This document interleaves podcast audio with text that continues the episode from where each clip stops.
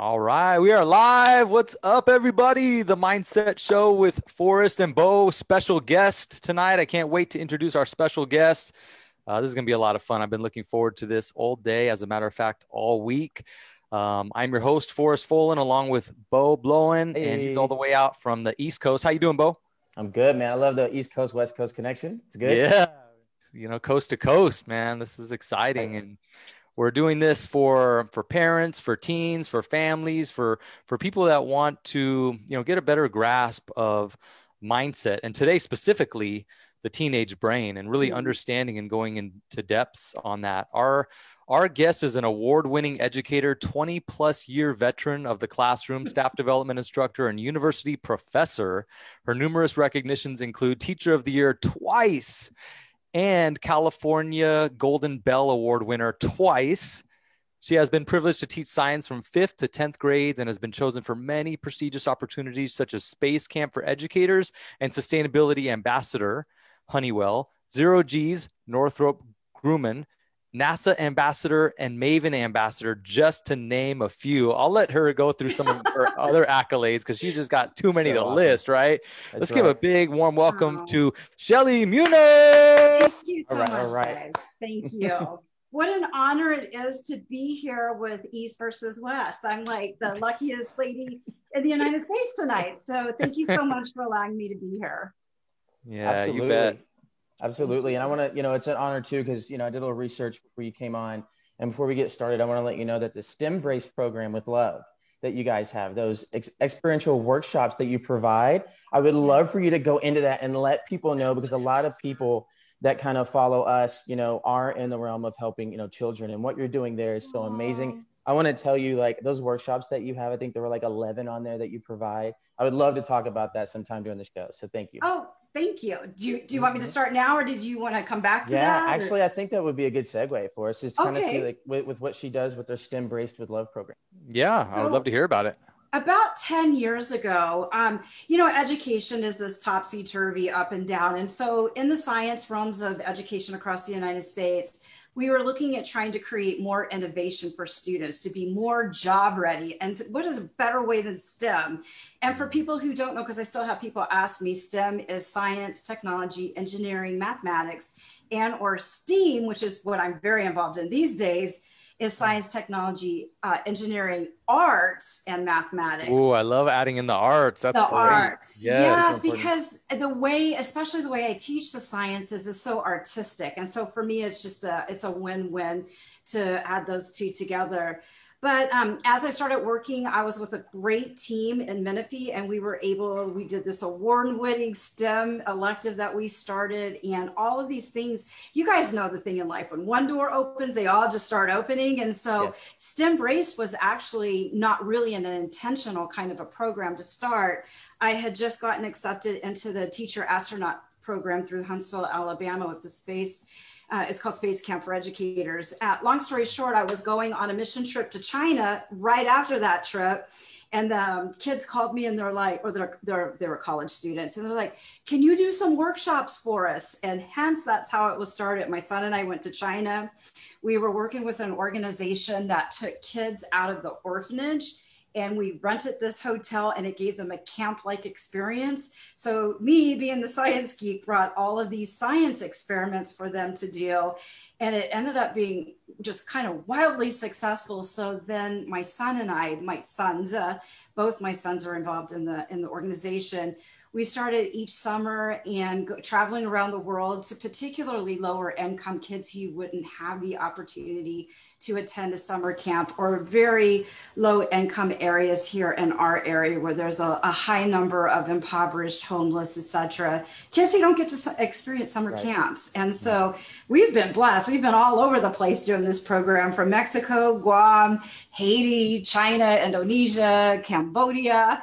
We've been all we over the place with it. But even more importantly we've been to la and paris california and some of those places. And um, we've also traveled to some of our um, indigenous populations across the United States where people don't think the poverty there is just unbelievable. So it's been a blessed time. We, we do all kinds of, um, when we say STEM, they're mostly science experiments and, and, and so forth. And we have been able to grant a few scholarships to kids who really wanted to go to college but didn't have those opportunities because sometimes we just need someone to help us open the door and give a little push. And so we've been able to do that as well.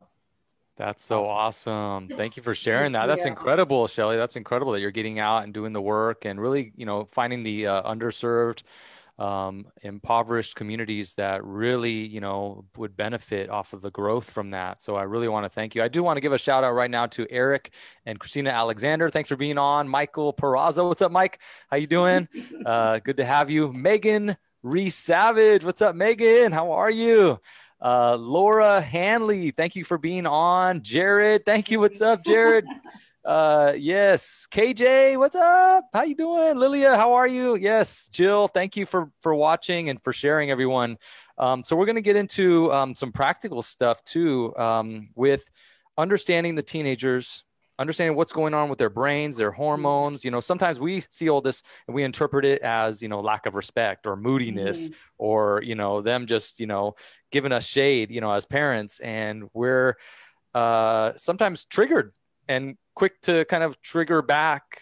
And a lot of this triggering is conditioned from how we were brought up, and you know how every every generation tries to be a little bit better of a parent, right? We always, right. we always try a little bit to get a little bit better, and this talk is going to help make us better, right? It's going to help us awaken to what the teens are really going through inside of their brains, inside of the human brain, right? So, so Shelly, tell us a little bit, give us some foundation on that, like help us understand Okay, I think the primary age group I'm going to be talking about right now is 10 through maybe 18 ish, you know, because that's, that's, kind of, that's in my mind, the teen brain.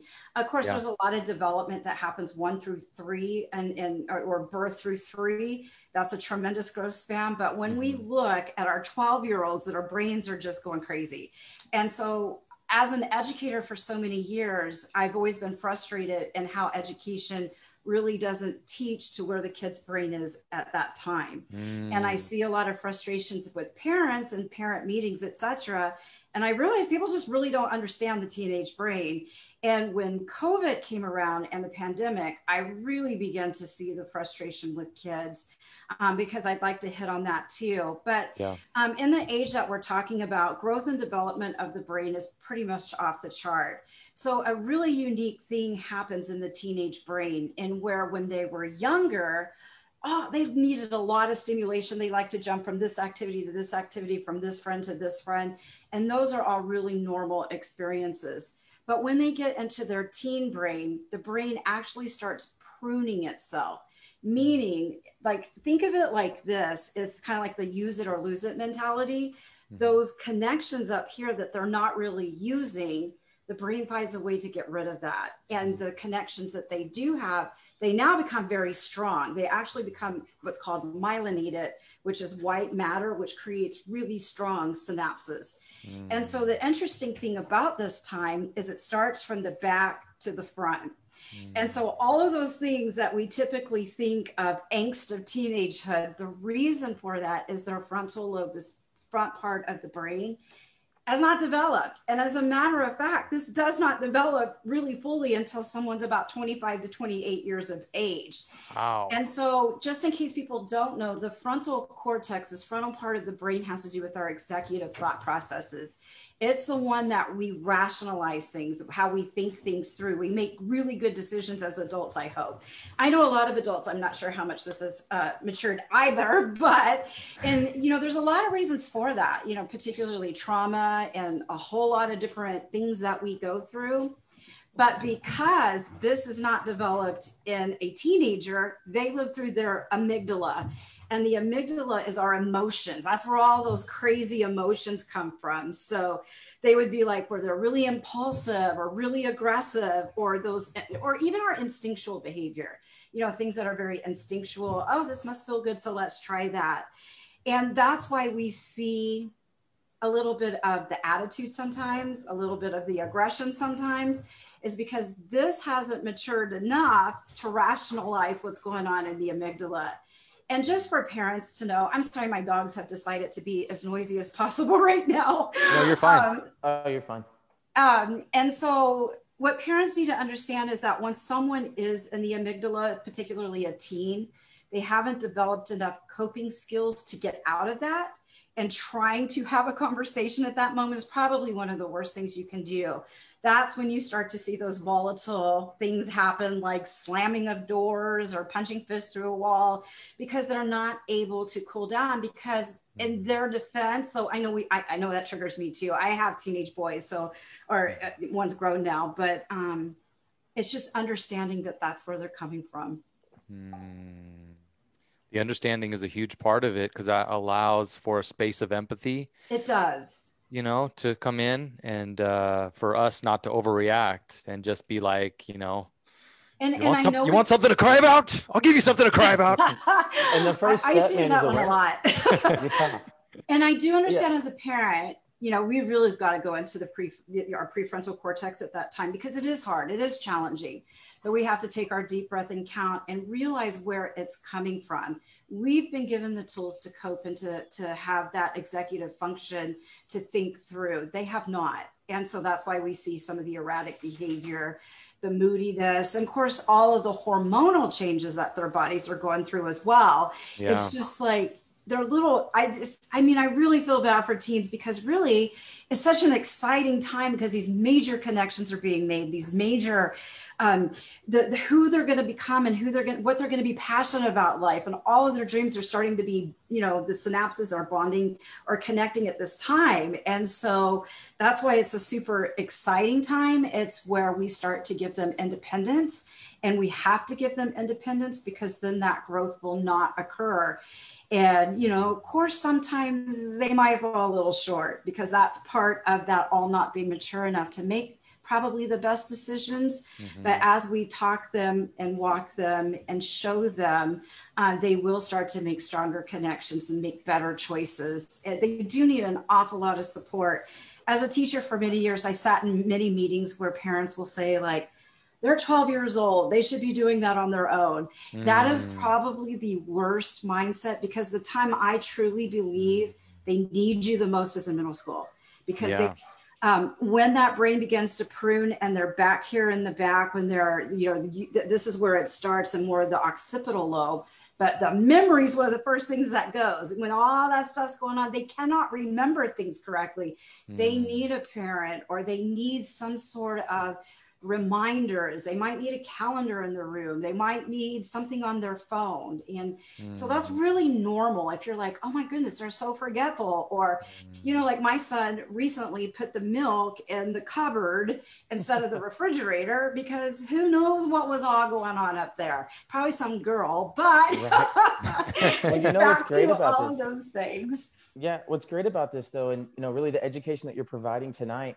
and from a parent perspective like it's awareness you know for parents you know what i mean? This is education right it equals a certain amount of awareness now that we have with our children. So i think that's amazing. And you know now that we kind of are like hey now that we've like brought some awareness to some of the um, parents that might be watching what are some practical steps when you see that right? And what are some things like that they can do with them or that they're they can help their children do when they kind of get into these behaviors Mm. Yeah, you know, my son will, I, I wish he was here because he would start laughing right now, but we definitely talk through these. I think okay. it's really important to talk with our kids to let, and, and, this is what's amazing is that I work with currently right now 12, 13 year olds, and I'm teaching them a lot of this stuff, and they are so amazed. They're like, oh, really? Because school doesn't really take them to time to teach them how they learn, how mm. the brain works. And mm-hmm. so those epiphanal moments for your teenager to realize that they are normal this is normal. There's nothing wrong with them. There's nothing wrong with you as a parent. These are all milestones we all go through. But I think if we start a lot earlier, let's not wait till they're 16 years old and you're having like the door slamming on a daily right. basis. If we start early in early elementary school and starting to really explain to them the processes of how the brain works and the how the amygdala causes us to sometimes have over emotional. I mean, we've all been there even as adults I mean, I was just recently at Walmart and I saw somebody. I was like, "Whoa, they're definitely in the amygdala right now." Well, for and, for adults, um, Shelly, I've heard the expression. I'm sure you guys have of "flip your lid." that guy that guy's flipped his lid right and where that comes from is because the the prefrontal cortex is not being utilized at that time and Shuts you're literally, down. you're literally flipping the lid of your brain and you're reacting just pure emotional so adults are going to go through this too and so I think it's important when we approach our teens not to come from a high and mighty perspective. Like I'm high and yeah. you know what I mean? It is. Um, it's one of the worst things you can do because that triggers even more anger mm-hmm. um, because they feel like they're being judged and mm-hmm. they don't quite understand what's all going on. So when you come at it in that aspect, another thing back to um, Bo's question to support kids is that um, one of the things I've been working on and thinking a lot of, um, particularly through school and as parents, I think timeout is a great thing. I think it's a it's a wonderful idea to have a quiet space to kind of reflect. But I want to take it one step further. And so I call it the amygdala reset station. I need for kids mm. to understand, not just to think about what they did wrong, because a lot of times that can create a negative mindset within children, right? But to understand what is going on and why it's going on and how do we cool off, teaching them meditative states that they can either breathe, count, or meditate through this really tough time and as we all know you know kids just they have a lot of trauma in the world today. There's just no way shape about it. One of my biggest concerns have been you know i think we look at 2020 and just the year as it was.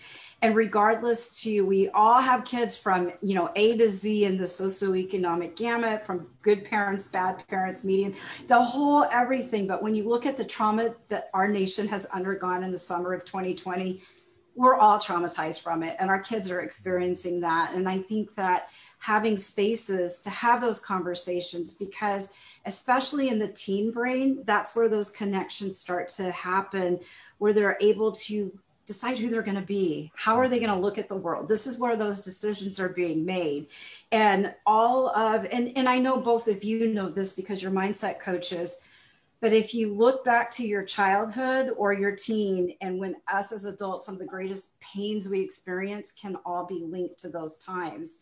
When we mm. experience something that really hurts us, if we really go in a meditative state, where it's hurting in our body, we go back to it probably something that happened when we were eight years old and it's retriggering. Mm. And if we can mm. teach our kids this early instead of waiting till you're like in your 50s, like it's like what a beautiful gift to give our kids. So I know that was a long-winded answer, but parents, talk to your kids, love on your kids, let them know it's okay, and let them know all those hormonal changes because the world, as as much as we don't want to admit it, we have no idea what it's like for them. It has changed mm-hmm. so much, mm-hmm. so rapidly. Um, no one can keep up with the ever changing world of how it's changing right now. When we look at technology in the last 20 years, if you would have told me in 2000, I mean, 2000, I guess it's 2021 now. So 20, anyway, you guys know what I mean? Like 20 years right. ago, we'd be sure, where yeah. we're at and all of it. I was like, whoa, it's craziness to me. You know what? No person would have this. right, right. I mean, we, we'll have to get into the phones and the teenage brain yeah. in a second. Yeah, let, let's, let's dive into that in a, in a little bit. But I did want to say, you know, uh, one of the things like as a father of a teenage daughter, you always pray that you can lock your daughter up in a closet for years years through high school and then let her out later when yeah. she's older but then you never thought it would be like this right? You never yeah. thought that you know it would really be locked in the closet. Basically she's in her room and she secludes oh. and isolates. You know i've been kind of coaching her how, you got to keep the door open. You got you know all the little pass passing bys in the hallway yes uh, at school you're missing out on and it's just, it's just human interaction. Yeah you don't want to see your parents but we're at least human interaction yes. and, and we'll bump into each other and that's okay you may want to see us you may not but you can't isolate like this because it's yes. not healthy for you um, what have you seen in terms of isolation and the teenage brain and what yes. that does so for parents out there um, we all need to be concerned about what's going on right now we all need to regardless you know i have a lot of people um, say, oh, my child's introvert, they're loving this. It doesn't matter. Our brains are wired, especially in the teenage years, to be socially active and to have those connections. So, major things to watch out for is motivation.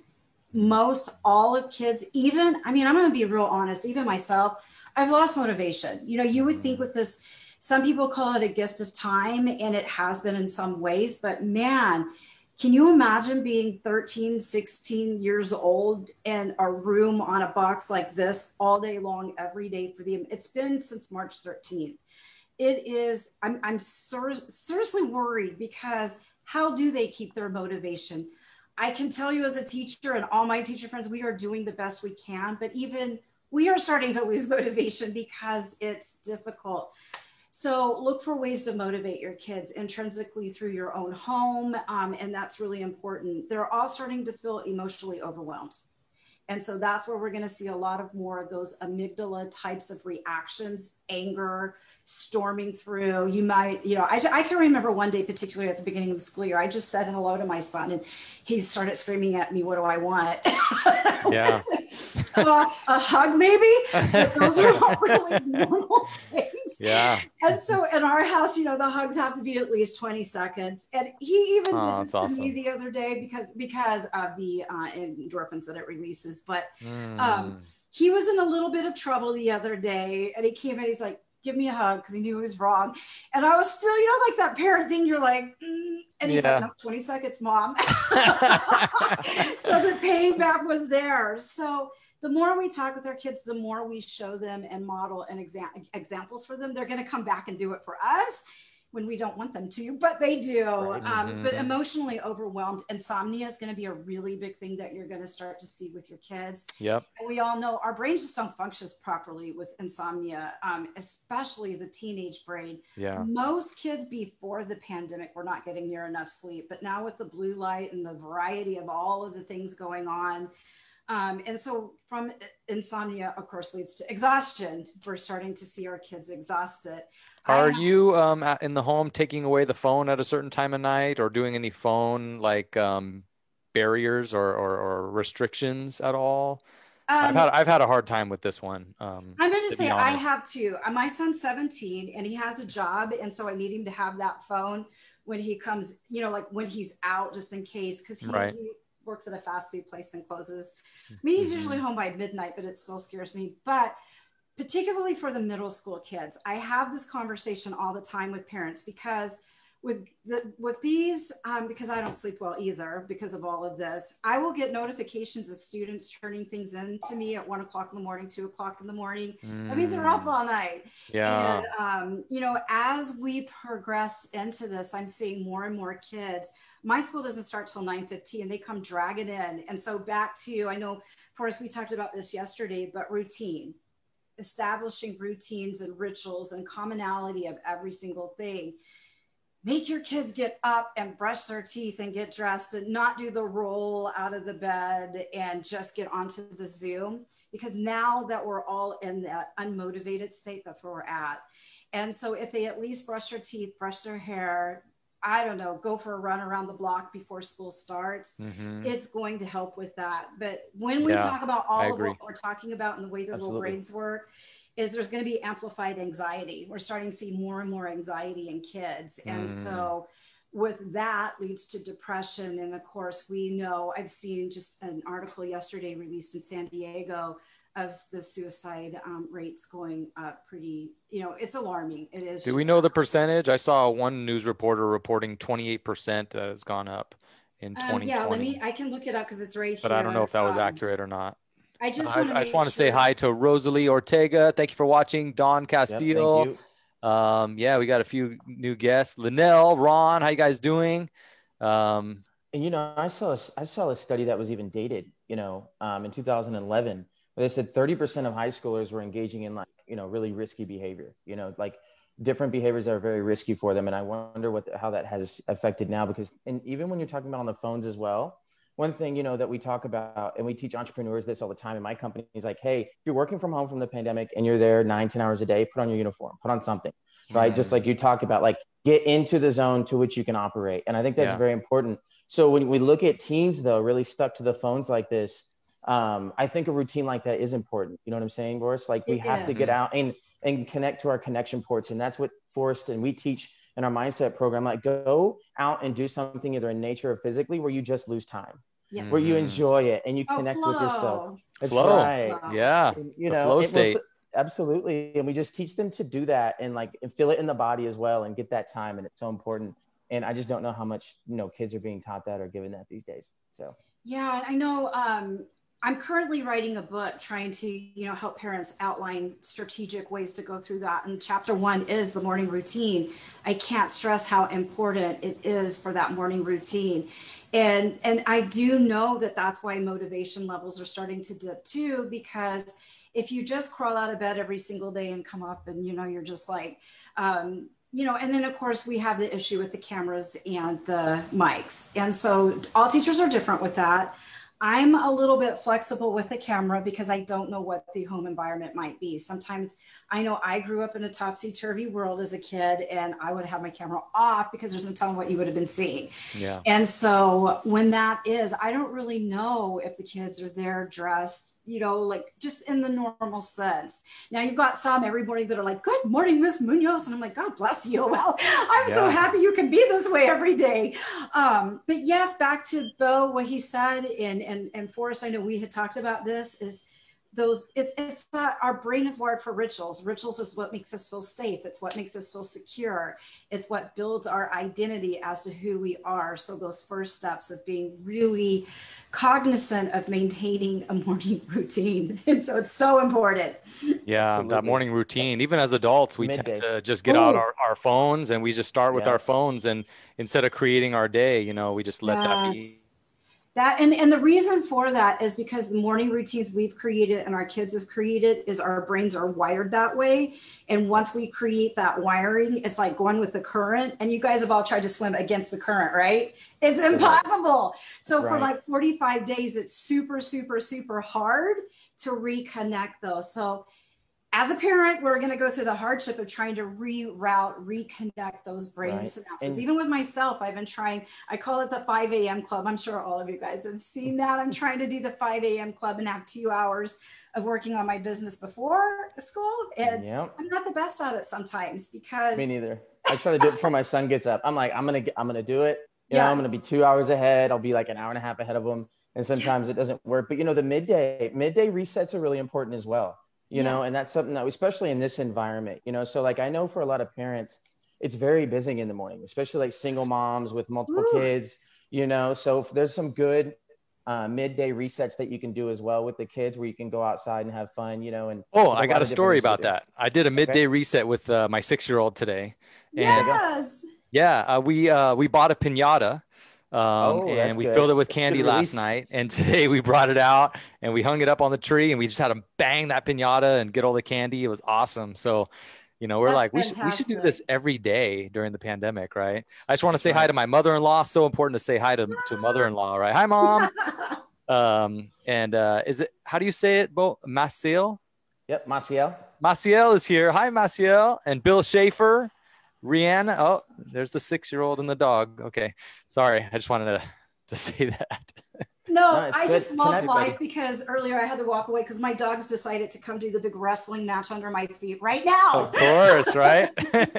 so I have a good question too, or along that vein, right? So we're giving some practical tips, right? So things that we can do, some morning rituals that's really good for your teens, good for your kids, midday rituals as well. Uh, another thing that I wanted to bring up is, and maybe you can talk about this, because there's a lot of evidence that you know suggests being grateful and oh, what yeah. it does, what it does to your brain, what it it decreases, you know, stress levels, right? And you were talking about kind of rewiring some of your brain, and right now for a teenager, it's such an important part. You know, what does being grateful do in that rewiring process for teens yeah. that need it?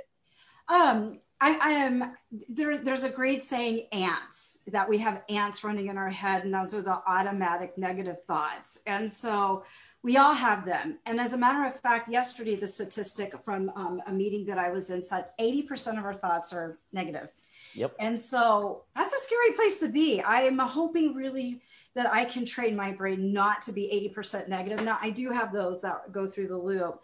So, yes, gratitude. What gratitude does is it definitely helps rewire and it gives you a focal point yeah. that at first it's hard to start and it might be something really small. We might just start with, I'm grateful that the sun came up today. Sometimes we have to start really small. But as you start to rewire, it usually takes 45 days for it to really kick in and to see. Mm. And so, yes, um, I know like I have a hard time with my son keeping a journal. That's really really hard. So I've been asking him like, okay, give me we go we do 3 to 5 every single morning. What are you grateful for today? and it starts to build. And I know um, I was really lucky. I got to work with Sarah Ban Breathnach years ago, and she wrote this book called Simple Abundance. And she's the one that came up with the gratitude journal. Oh, and she awesome. went on Oprah, and Oprah's the one that really made it this big deal. But it is true because the more you do it, the more you start to seek out gratitude through your day. And you know what? Um, something too, like let's just say we have a team, like you know, working with a lot of foster kids for a few yes. years with our nonprofit some of them weren't really grateful for anything and they didn't want to tell you what they were grateful for. And this is why I think the mindset system that Forrest is teaching kids is like, okay, count your wins. Yeah. What, what did you, what was a win today? Even something your small. wins. That's yes. beautiful. Count your wins. You know, you're so right. You know? You're so right. Because that's one of the things that does make, you know, when we look at trauma in a child's brain, there's obviously not all of us get up to the plate at 18 years old with the same skills. We've we've all come through it in different ways, and so um, you know some kids have really gone through it and not get, been given the same. So yes, what are your wins? We all have wins, and I think that that's very important. And thank you for bringing that up. Yeah, no problem. And you know, I'm wondering, and, and again, you're more of an expert here on this. Is like, is that kind of like the same thing as like gratitude? I think it is when you're feeling it in the body, you're experiencing it emotionally, you know, and you're counting a small win. So for parents, find something small. If you guys are going through a hard time communicating, if you're going through where it just seems like you can't get out of this rut, start finding some wins, guys. Go yes. out and even if it's small, like our kids will mm-hmm. pick up on that. You know, you got up, up on, on time today. Thank yeah. you. Yeah. You, know, like oh my Sometimes goodness. we find the faults. The first thing we think of is the fault. Right. Hey, room is messy. Right. Hey, and they deserve our this, love. You do this, you know, and yeah, we're just we're just we're just right. putting out the faults and what does right. that do it just creates a huge rift in the relationship it makes them feel bad about themselves low self-worth low self-esteem i mean they just keep layering that on that's a yes. great practical one is counting the wins and then bringing oh, gratitude yeah right. you guys are um, so right on that Ma- megan reese savage puts uh, my gratitude journal has done wonders for me during distance learning but i'm noticing my kids are going to my classroom in the kitchen and my teen will pick it up and read it they get to read things about them and how I'm grateful for them and things That's that cool. they do. That's really cool. That's cool. That's a good idea. And Lo- Laura and Laura Hanley says, I do something like this with my kiddo. I try to have him change his perspective instead of I hate doing laundry. It's at least I have clean clothes or yeah. clothes or clothes to clean. Absolutely. Well, yeah. Sometimes we can all use a perspective switch or a paradigm change. You know, yeah. we're looking at it in the wrong lens. So yeah, for sure and and one thing too um, you know with all of this too is i think that there is a big movement of happiness now which is great we love happiness but our brains are not wired to be happy all of the time and i think mm-hmm. that's a mm-hmm. huge misconception right. and i think sometimes we give our kids the idea or maybe in school that they should be happy all the time mm. and when we look at our mammal brain through years of uh, being on this planet we are we have to have that fear. We have to have all of those other kinds of devices or we wouldn't have survived this far. And so all of these are wirings within our brain. And so we get lucky. We get these little bursts of uh, i call it the daily dose of like dopamine oxytocin serotonin serotonin and endorphins and but the thing is is they're little spurts and they metabolize really quickly because it's not meant to feel that way all the time mm. because if we mm. felt that way all the time then we would not know if danger was approaching or mm. how to grow and move through circumstances and situations so we're this like perfectly designed machine that just it's amazing to me when i think about it uh, mm. and though I do love the happiness movement, I think it's great, but I don't want anyone to, um, no one's happy all of the time, nor should we be, nor are, is our brain wired to be. It's a, it's a safety mechanism for us. Right. And, yeah. you know, the Stoics used to practice that kind of like hardship all the time, you know, and I'm, I'm, I, I love reading, you know, about Stoicism you know, and how they used to kind of approach some of that. You know what I mean? So, like, for instance, we're talking about things when things go wrong with our teenagers, but when things are going really right, right for us and everything's flowing, sometimes it's good to build up some resilience, you know, and show them, like, hey, there are people out here that don't have clothes like you, right? You know, there are, when they're open and receptive to that type of information, we can show them the other side of life as well. So, we can do what we call mind the gap.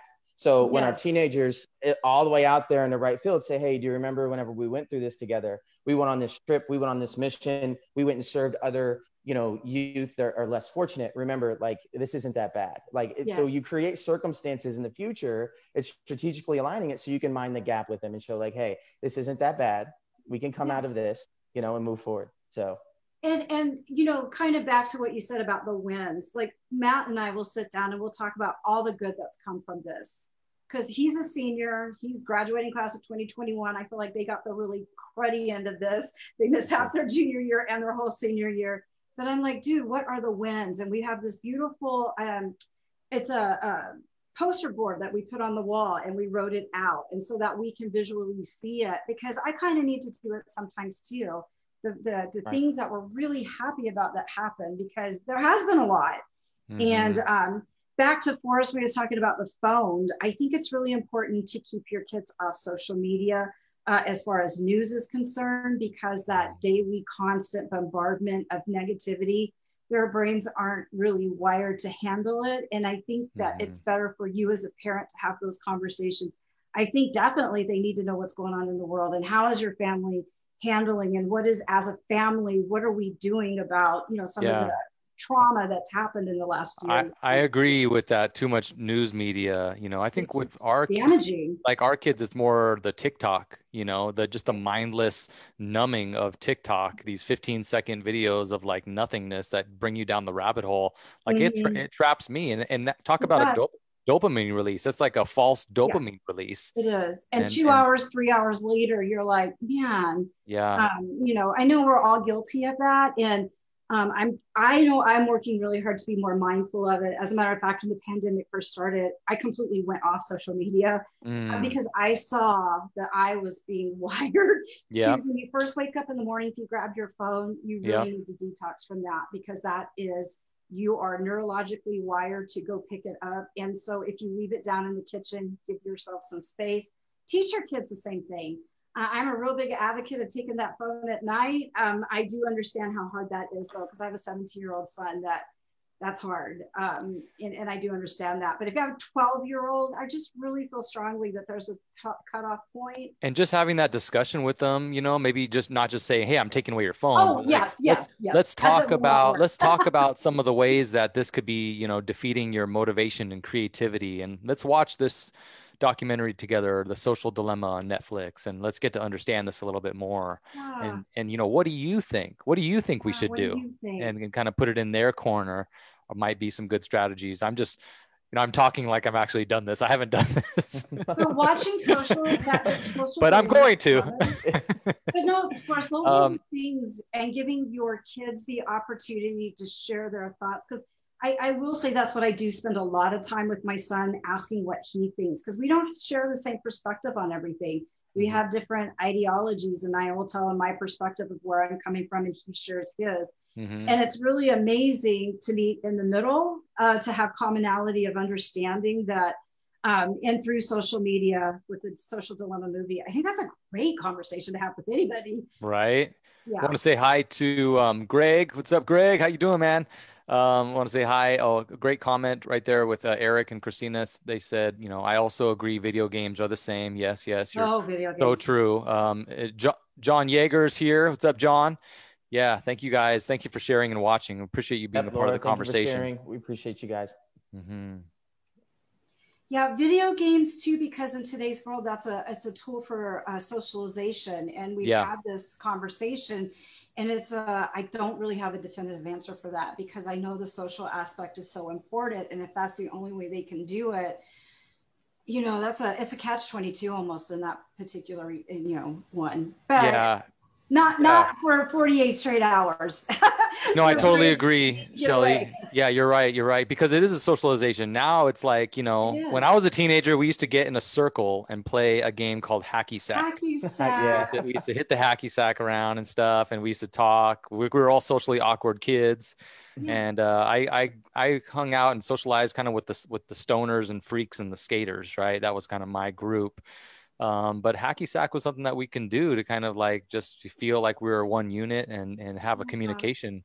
But you know, now it's the headset with the video games. And yeah. that's that's how they're doing it. And so I don't yep. want to take that away. You know, my 21 year old, he's all about that. But right, I, I need him to start being more aware of the time spent and balancing the time with other things. So that's balance. My son and I talked a lot about balance. As a matter of fact, I put a wheel in his room for him to help him visually see where he needs more balance. Because me too i need more balance and uh, we're doing it together. So just a really fun thing what you said for That's us cool. about hacky sack. I want to share this with everybody because i'm doing it with my class right now. I have a class that i'm teaching brain science to. Mm-hmm. one of the greatest things you can do for your brain and i'm trying it too and it's not as easy as it sounds but one of the greatest ways to make connections in the brain is juggling teach yourself mm-hmm. to juggle so as a family if you guys could all make the challenge of trying to learn to juggle because um, once you learn it's like riding a bike you might not pick up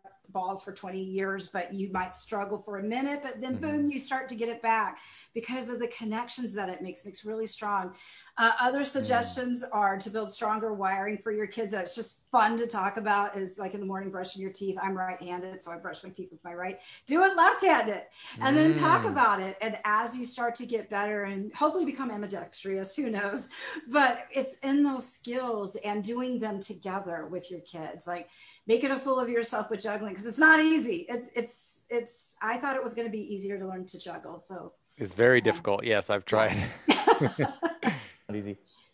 So um, there's also, you know, here. while we're on that, um, look yeah. up if you're a parent and you have a teen, um, especially teen boys like this one. Uh, look up cardistry it's not it's not magic but it's it's working with cards with your mm. hands so mm. that you're like shuffling decks and like just looking like cool on the poker table kind of stuff but they do like really artistic stuff with a deck of cards and that's something you could buy for two dollars at target right uh, but it's a lot of fun and it kind of gives you that hand-eye coordination something yeah. different to work I'll on to look that up i, I don't know about that yeah, check so. out it's a whole it's a whole like underground thing cardistry, cardistry it's called okay. yeah that's cool so we got a good question here. So we've got Eric and uh, Christina said, how can you change the conversation if your child is negative? Mm. Who wants to take a shot at that one? So, you know, I I would just start with, you know, once we kind of, you know, say or feel like our child is, you know, probably not negative all the time, right? They're probably negative maybe in in in first reactions you know mm-hmm. hey let's let's do this and then they shoot it down right away. No i don't want to do that right? Get that a lot with my kids. Um, so sometimes it's just a way of setting things up differently. Reframing the conversation. Yeah reframing it you know? I noticed that if i put something on my kids right then and there they have they shoot it down right away. But if i like say hey we're going to do this i'm thinking about doing this thing with you guys like in the future. Not now you know but i just kind of like you know, would you be open to just the idea of it, not doing it, but just the idea of maybe doing it? Yeah, okay. Yeah, yeah. You know, and just really kind of it's how you kind of pitch it. You know, you have to be a total salesman with your kids. I know that sounds ridiculous, but it just the reframing is huge, right? And I, I think awesome. negativity is back to those ants, those automatic negative thoughts. And it's a patterning that's conditioned in the brain to automatically pick up yeah. once we start being negative and if we don't learn to make some changes like reframing and or reconversating um, you go right there. And so we all know negative people. Um, and so i would always pick up on those wins. Every time you see your child doing something positive really bring that up. And it, mm. it's, again it's small. You know i tell my son all the time i'm so proud of you because you were got in your class on time. I'm mm. so proud because i heard you answer your teacher when they called on you um, you know, and I'll be really honest. I go in his room and I cringe because it's like filthy dirty. It makes me go crazy. I'm like, open windows. It smells moly in here, but I don't say it because boom, I'll put him right into that state. So, right. Um, I'm really proud of you for you working at your job and earning money. And you know, he's he pays half his car payment because I'm trying to teach him responsibility. So, I try really hard to always see what's good hey i really like your hair today and or um, i noticed you know just little things um, you know what about the parents that you know they grew up with the tough love parents right they're used to like the hard approach like the i don't i'm not taking no bullshit yeah approach yeah you know um That's you know, really it, hard. It's a good teaching moment, I think, for for. I mean, your kids are the ultimate teachers, right? right. It, you start Amen. to look at it that way, you oh, yeah. know, Amen. and maybe it's time for us as parents to change a little bit and be a little bit more flexible with. And I think that's when you know, like, right, if you know that you're coming in with a heavy emotional state or a negative state into certain circumstances, right? There's different practices that you can do where you can be more emotionally balanced when you go into that. You know, mm. like learning your language you know, we teach that all the time. Like, what what's the negative self talk? And she hit on that. The study's great uh, that she was talking about because you know, negative words tend to have more negative emotions with it. So, teaching parents how to balance their emotional state before they go into a kid that's highly negative is very helpful. You know, mm-hmm. it's very mm-hmm. practical as well.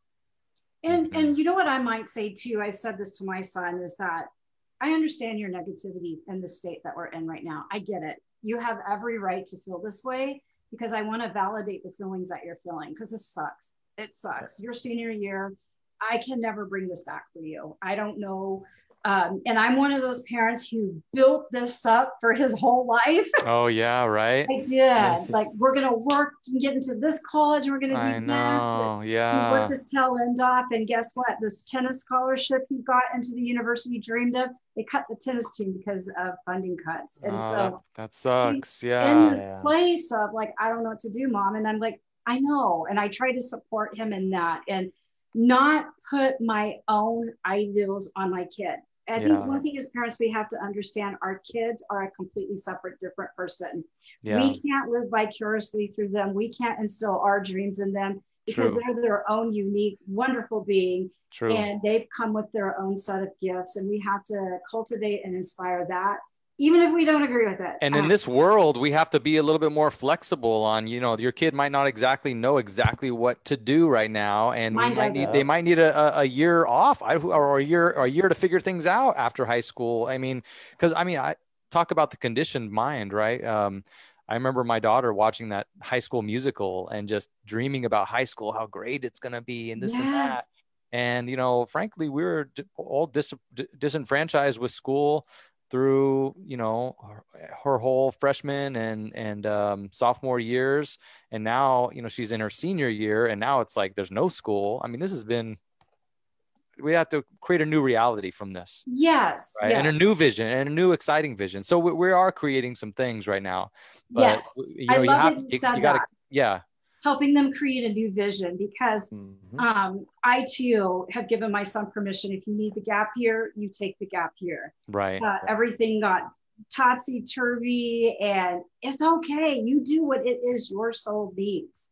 Um, because as a teacher, I've sat in numerous meetings with parents insisting their child become a doctor when they don't want to be a doctor they want to be an artist. And mm-hmm. I, I, mean I, I understand where the parents point of view is coming from but sometimes as parents have to kind of take a deep breath and count and this is them it's not you know and support and guide them the very best we can.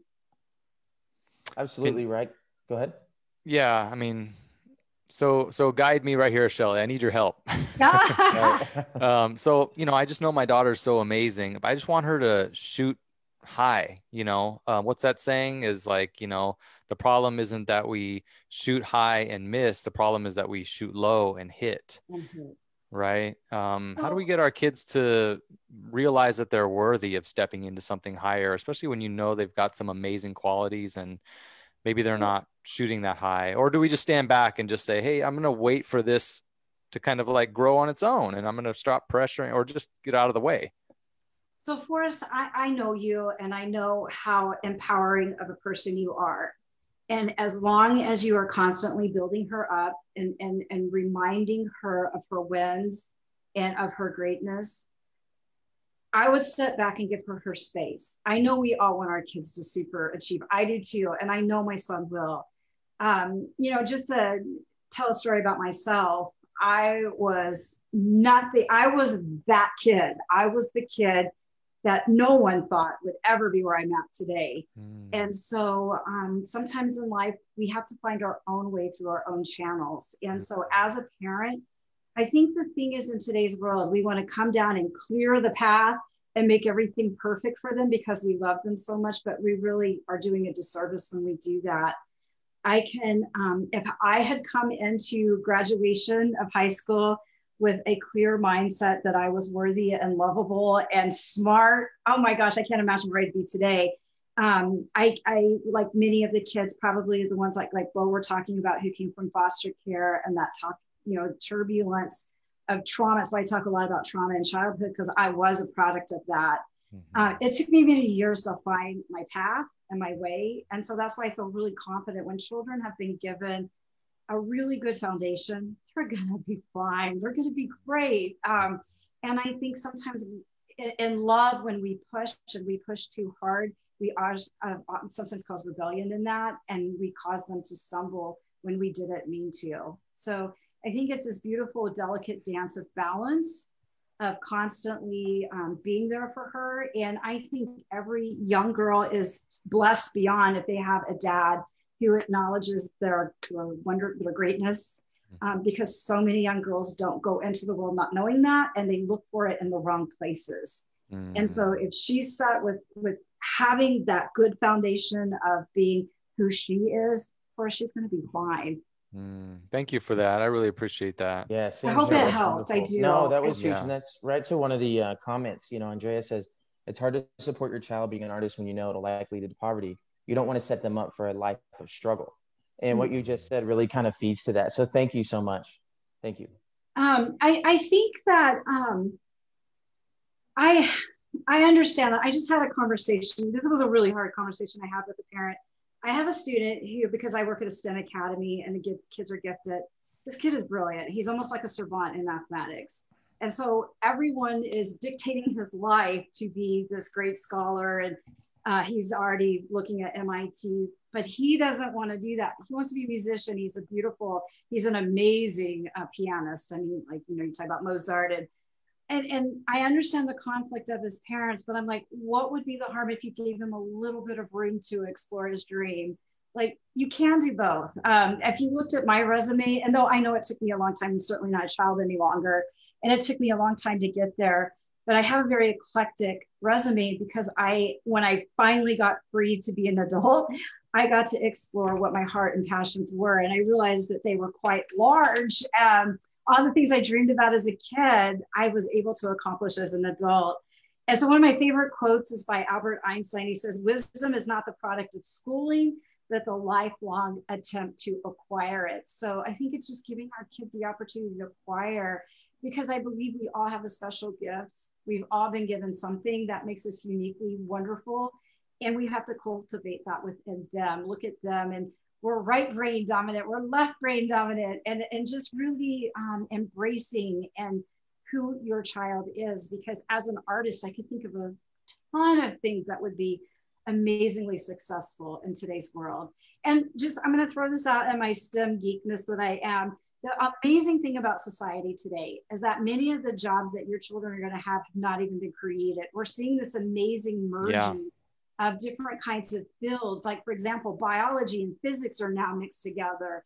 And we're seeing all of these music and therapy, right? Yes. So talking about art, you know, you can you can start to combine these things. So, I mean, I really, like you have to follow your passion, I your believe, passion. Um, because you know like jim carrey says you could fail at something that you don't even love right like like his dad was a accountant and he ended up failing and everything and they became homeless for a time uh, and he, he didn't live his dream as i think a comedian or musician or something like that you could fail at something that you don't even you know want to do. So why not just follow your passion? My brothers became professional musicians and you know it, you know they were they were struggling artists especially my brother tommy uh, but he has been over, all over the world. He's he's right. played jazz all over Europe. He's he's did he did a blues tour up and down the entire United States on a bus, stopping so cool. in all the different states. high fiving. he's been all over, you know, San Francisco. Play he played with Mos Def, the hip hop artist. Oh, that's cool. Um, you know, in this huge you know arena and every or this huge uh, audience in San Francisco. So I mean yeah, he's had his struggles, but he's had some amazing life experiences that I wish I could trade for. You know what and, I mean? And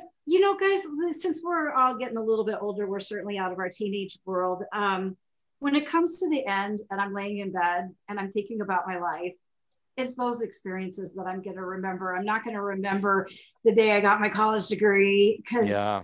it just was like, it's, it's like anything with happiness. It was amazing in that moment, but like five minutes later, I was like, okay, now what? It's gone. Right. It's, it's a fleeting moment. But when I think about, for me, my passion is being in all those different places with kids from orphanages. That just, there's nothing that makes me happier than sitting in a group of Malawian kids singing and dancing with them. And that mm. is in complete poverty.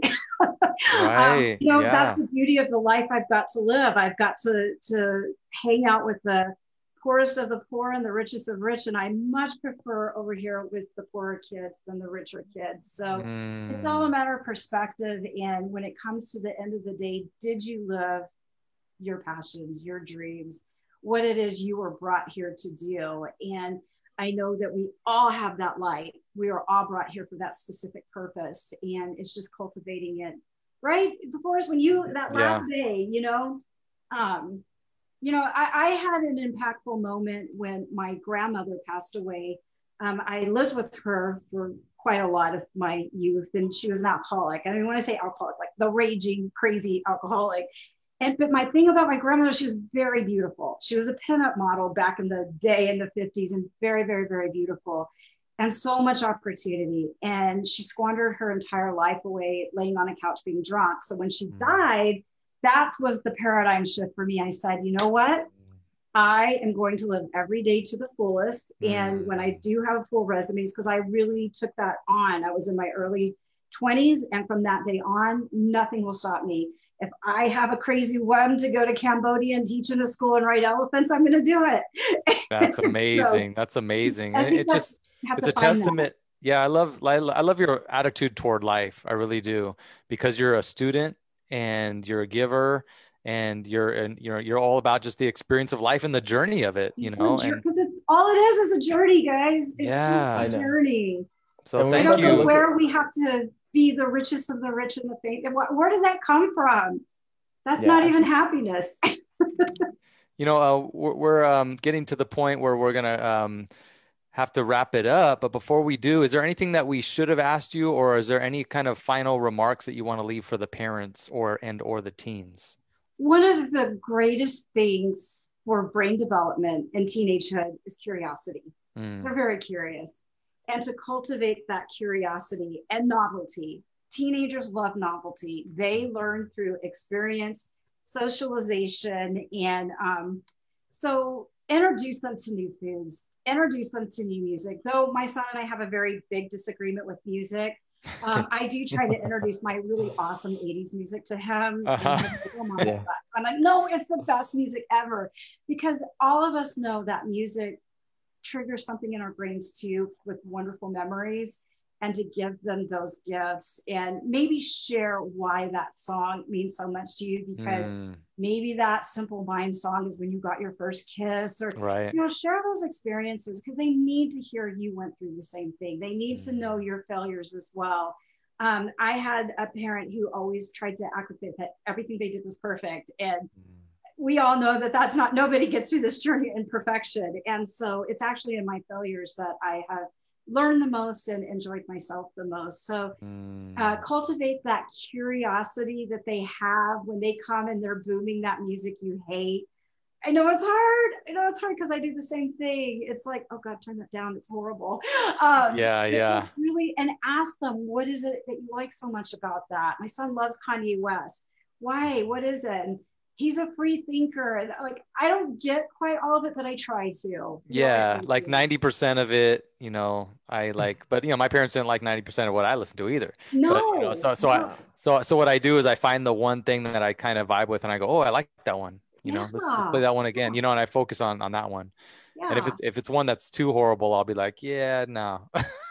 just remember all that novelty. It stimulates their brain and is really connecting strong uh, neuron synapses and creating that great myelin white matter in their brain. So really cultivate that curiosity.